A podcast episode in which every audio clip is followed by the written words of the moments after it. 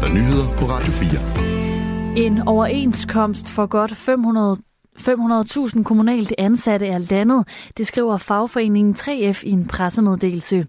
Arbejdsgivere og ansatte i kommunerne er enige om en overenskomst med en samlet lønramme på 8,8% over de næste 2 år. Parterne er enige om en hurtig udmøntning, hvor 4% udbetales allerede fra 1. april i år. Overenskomstaftalen indeholder også mulighed for, at medarbejdere kan opspare fridage til senere brug. Det betyder ifølge 3F, at den enkelte kan spare op til 15 dage sammen, som kan afvikles efter eget ønske. Desuden er parterne blevet enige om, at flere medarbejdere skal op i tid eller på fuldtid. Parterne har forhandlet siden december og tog i tirsdags hul på de afsluttende forhandlinger. I sidste uge faldt overenskomsten for 190.000 statsansatte på plads. De fik en stigning i lønrammen på 8,8% over 2 år, og den plejer altså at udstikke rammerne for de mange tusind kommunalt og regionalt ansatte. Kommunernes Landsforening har indkaldt til pressemøde i løbet af eftermiddagen, hvor overenskomsten ventes at blive endeligt præsenteret, men det tidspunkt det kendes endnu ikke. Det er langt fra tilfældigt, at den russiske oppositionspolitiker Alexej Navalny døde i går, hvor den politiske elite verden over trådte ind ad døren til den årlige sikkerhedskonference i München.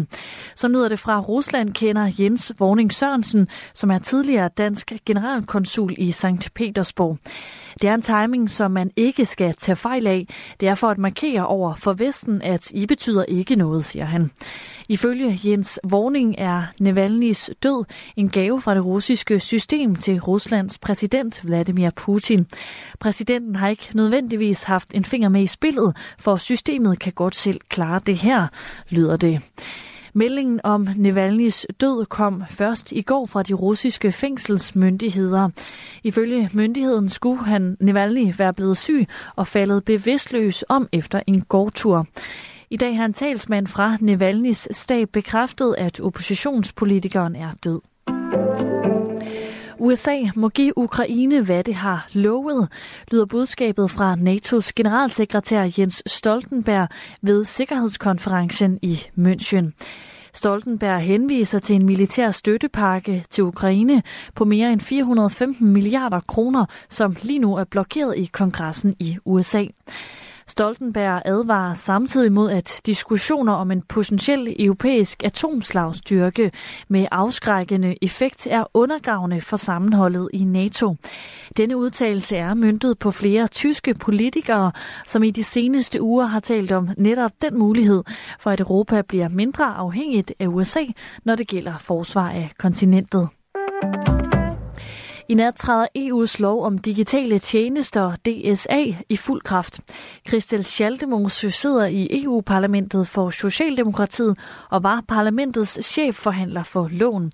Og hun kalder loven for en stor sejr. Det er med til at gøre, at vi står bedre over for de her kæmpe store platforme, når de opfører sig over for os på en forkert måde. Så helt grundlæggende så får vi gjort op med det vilde vesten fra i morgen.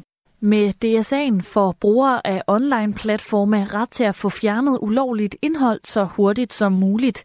Det bliver også forbudt at målrette reklamer til børn og unge ved for eksempel at bruge data om deres likes og netværk. Alligevel så mener Christel Schaldemose ikke, at loven kommer helt i mål. Vi mangler blandt andet at beskytte børn og unge med et sidste og meget vigtigt redskab, nemlig en aldersverifikation, sådan at der er mulighed for at sikre, at børn ikke kan tilgå voksent indhold. Men det arbejder Europakommissionen på parallelt med DSA'en. Og hvis platformene ikke lever op til reglerne, så kan de blive straffet med store bøder. Et tankskib, der sejler under Panamas flag, blev i går angrebet med missil i Det Røde Hav. Det skriver nyhedsbureauet Reuters. Den pro-palæstinensiske Houthi-bevægelse siger i dag, at den stod bag angrebet. Ligesom bevægelsen flere gange i den seneste tid har oplyst, at den har angrebet fragtskibe i Det Røde Hav. USA og Storbritannien har iværksat en militær operation for at beskytte skibe i området, og den danske fregat Eva Huitfeldt deltager her. Stadig nogen eller en del sol de fleste steder i Sønderjylland, dog fortsat skyet. Temperaturer mellem 4 og 9 graders varme. En let til frisk vind fra vest og nordvest. Det var nyhederne med Sofie.